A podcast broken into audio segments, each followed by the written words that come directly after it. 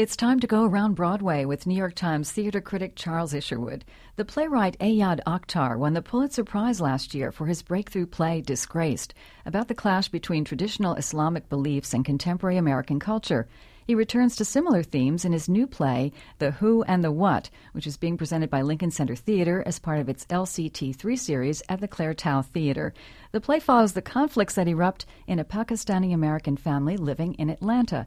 Charles, what exactly is the genesis of the trouble that exists between family members in this play? Well, the family consists of a father and two grown daughters, and the elder daughter is a Harvard graduate and a novelist, and her new novel is about women in Islam. And when her father and her sister, both of whom are very devout, uh, get a glimpse of it, they're enraged, shall we say. Well, what exactly is she writing about? Well, she's focusing on an incident in the life of the Prophet Muhammad, um, the relationship he had between him and one of his wives. And uh, of course, when you're writing about the Prophet Muhammad, you're going to run into trouble. Especially in a family like this where you have uh, the immigrant children in, in a battle with more tradition bound parents. Exactly. The status of women in Islamic culture really has been a flashpoint for much debate in recent years. Does this play bring a, a, new perspective to the debate? Well, I think it's interesting because it personalizes it in a way that I think you don't often see.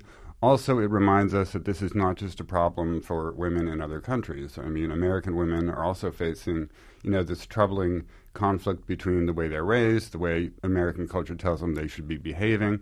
Uh, so I think it's interesting. Does the production do justice to the play? Yes, it's directed by Kimberly Senior, who directed Disgraced, who did a very fine job with that play, and um, this one is equally well directed. And Bernard White, who plays the father, uh, gives a very commanding performance. You sort of assume he's going to be a very unsympathetic figure, but in fact, he's more complex than that. He's actually quite funny and engaging, but of course, his ideas are a little bit problematic. Ayad Akhtar, the uh, playwright, his previous work, Disgraced, did win the Pulitzer Prize, and it is coming to Broadway this fall. Does this new play confirm Akhtar's reputation as a playwright to watch? Yeah, definitely. I think it's a very smart play, very probing and intelligent. Um, it's not quite as incendiary as Disgraced, so I don't think we will be seeing it on Broadway immediately, perhaps. Uh, but it really raises interesting issues. Family problem plays are very common, but this one is sort of based on really topical concerns. So I think that gives it a little more interest.